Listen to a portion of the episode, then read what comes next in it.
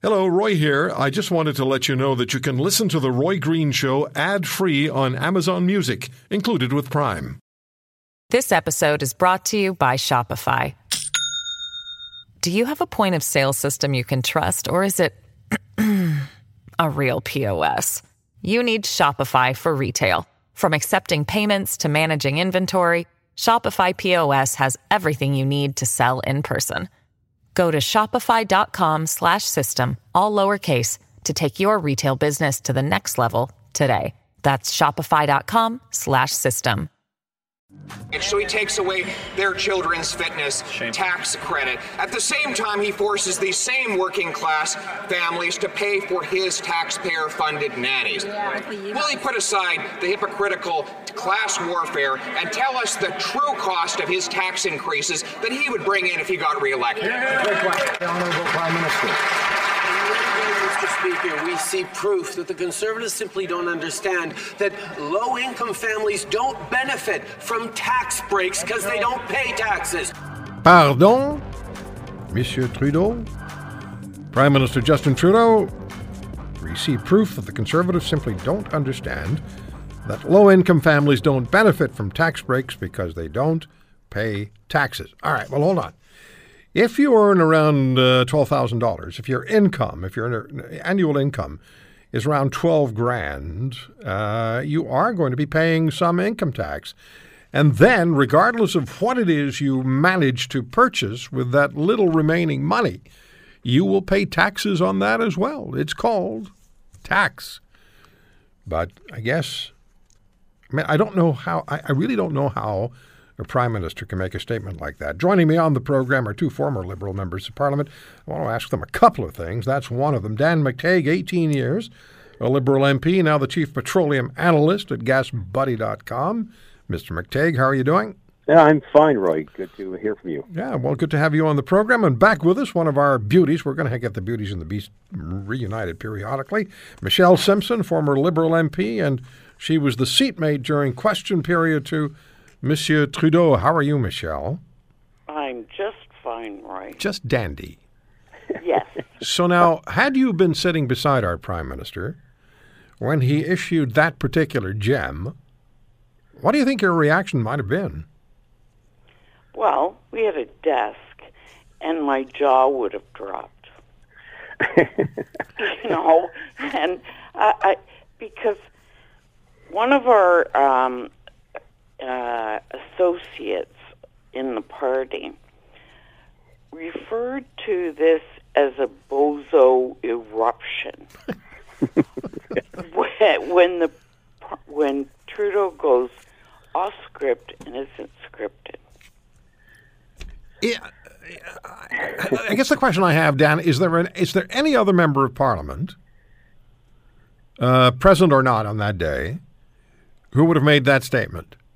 No, because most of them have uh, uh, an inclination to think before they open their mouth. Um, I mean, I, I would be rather fortunate that I wasn't there.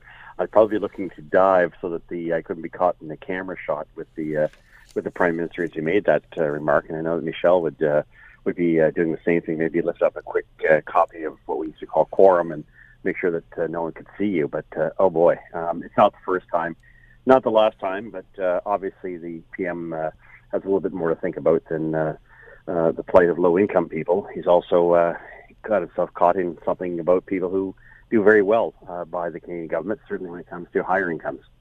And I want to ask you about that uh, shortly, but it, it is disturbing, uh, particularly at a time when we are talking about a national carbon tax and we have the government, the Prime Minister and the Environment Minister repeatedly on social media and in Parliament talking about how you're going to get more money back when you uh, after you pay the carbon tax. The rebate's going to be more than you put in.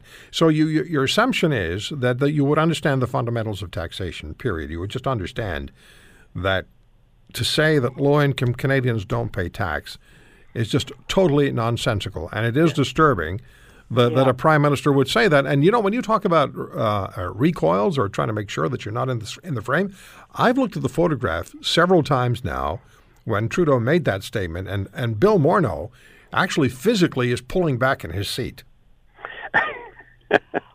Well, I'm not not a surprised.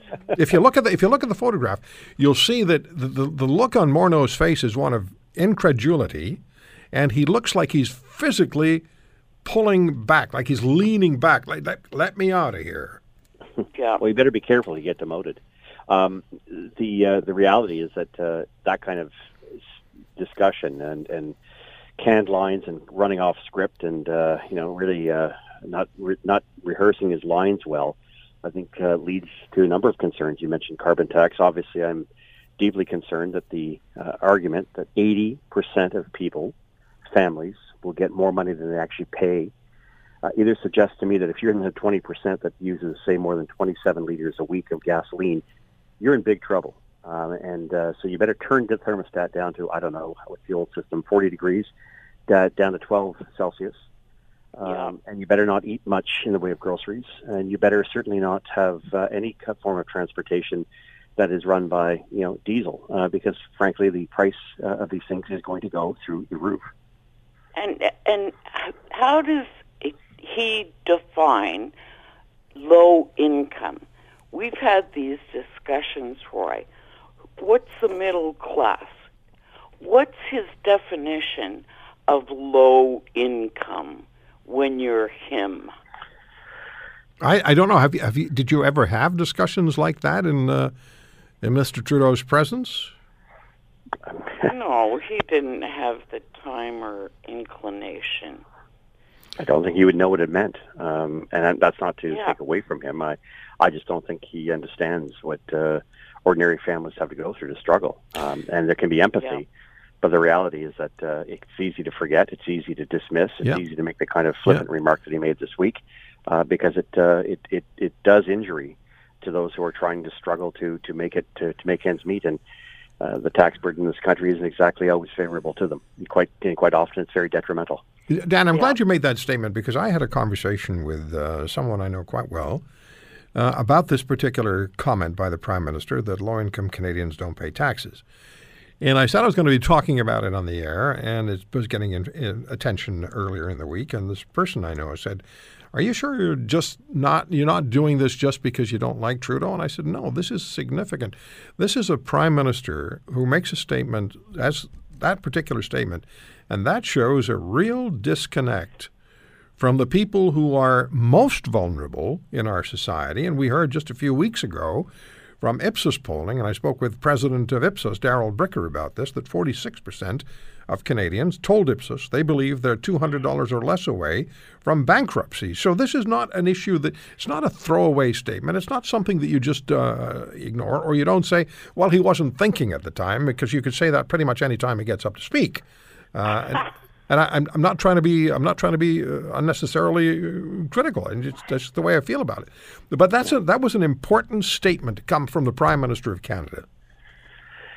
Uh, yeah, I think it shows he's out of touch. Uh, you know, we we've talked about concerns uh, that we share uh, about his other problems. Um, my my, con- my my overall picture on this is that I think without you know ha- being properly guided, without having you know be briefed through the yin yang, uh, this is a prime minister uh, who is anything but prime ministerial, and it certainly is. Uh, uh, walks a very different line than I think most people do, and it's uh, it's it's very scary to see somebody who doesn't have the common touch and uh, doesn't even know how to properly walk with kings. Uh, when you look at the damage that he's done on the foreign uh, desk uh, with respect to India, to China, the United States, I see this morning that uh, China has a better deal when it comes to uh, steel than uh, than Canada. I mean, these are uh, uh, these are very very uh, you know worrisome trends. Uh, and I think Canadians are going to have to wake up and finally decide for themselves if they want a leader that uh, uh, appears to be out of touch with reality and certainly out of touch with uh, you know the way Canadians think. I'm going to take a, I'm going, to take a break in a moment. Then I want to ask you about the PMO, and and I haven't you, you we haven't discussed this. I haven't sent you an email about this. You you weren't even really aware I was going to ask you this question because I didn't let you know. But I'm going to ask you uh, when we come back about whether or not the PMO injects itself uh, into the daily life and the daily practice of government. But Michelle, there, I will never forget you telling us on the air during one of our Beauties and the Beast segment that when you when you sat with Mr. Trudeau, he when when it came time for a vote, when you were in opposition, he would often come in with a stack of papers. He would ask you what the vote was going to be on, and the papers were about what again? Him, where he was he was featured in local papers. So he brought in a stack of stories about him. Yeah, with pictures. What a surprise! Like I didn't know what he looked like. Okay, we'll take a break. We'll come back, and I want to ask these two former Liberal members of Parliament, and uh, and, and ask them. And Dan was was around for Liberal and Conservative administrations. Does the PMO, if not routinely, then certainly make its presence felt in perhaps engineering, no pun intended, engineering the daily activities of Canada's parliamentarians? This episode is brought to you by Shopify. Do you have a point of sale system you can trust, or is it a real POS? You need Shopify for retail. From accepting payments to managing inventory, Shopify POS has everything you need to sell in person. Go to shopify.com slash system, all lowercase, to take your retail business to the next level today. That's shopify.com slash system. Back with Michelle Simson, former Liberal Member of Parliament, Dan McTeague, former Liberal Member of Parliament, and uh, so so on this issue of the PMO, and I'll start start with you, Dan, because you were um, you were in Parliament for Liberal administrations, uh, Chrétien, Martin, and then Stephen Harper. So you've seen and heard it all. Uh, is sh- does the PMO become involved, and I'll use the term again, Yeah. in engineering parliamentary, daily parliamentary activity, if not regularly, then predictably?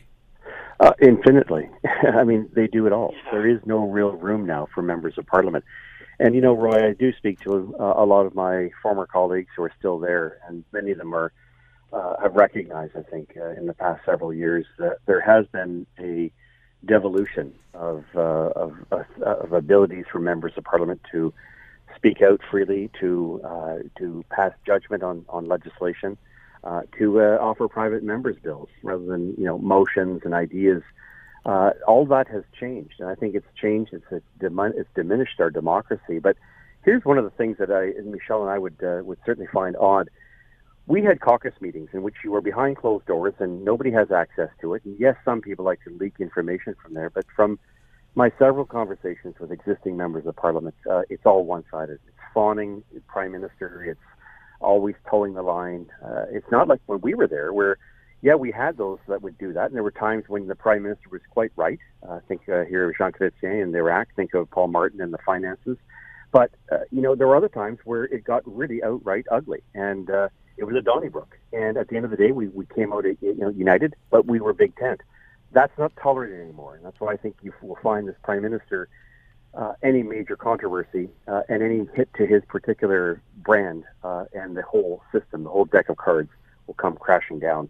That's unfortunate, but that's what happens when you put uh, all your eggs in one basket and you don't allow members of parliament to speak freely, to act freely, and to be true liberals. That is to say, represent the coast and the uh, diversity of ideas across this country. Michelle, what are your thoughts? Oh, I couldn't agree more with Dan.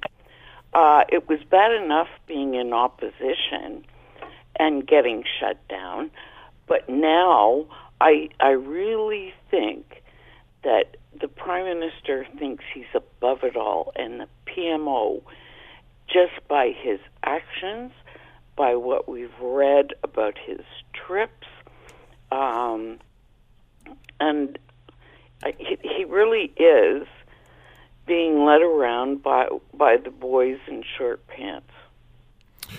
Yeah, and that's that's a, that's the term for the for the folks in the uh, in the uh, PMO who aren't quite mature enough to be doing what they're, what they're supposed to be doing. You know, I, he chose the wrong person to if if they did try to bully um, the former attorney general. They chose the they chose the wrong person uh, in Jody uh, Wilson Raybould because she's not the kind of person you're going to push around. No, Um, where, where's this going, Dan? Where's the situation? Where's this case going? Do you think? Well, I think right now the situation has gone from bad to worse. Uh, there could potentially be, uh, you know, this is really a, uh, obstruction of justice. It is uh, uh, really a uh, you know something that uh, that potentially leads to uh, charges under the criminal code.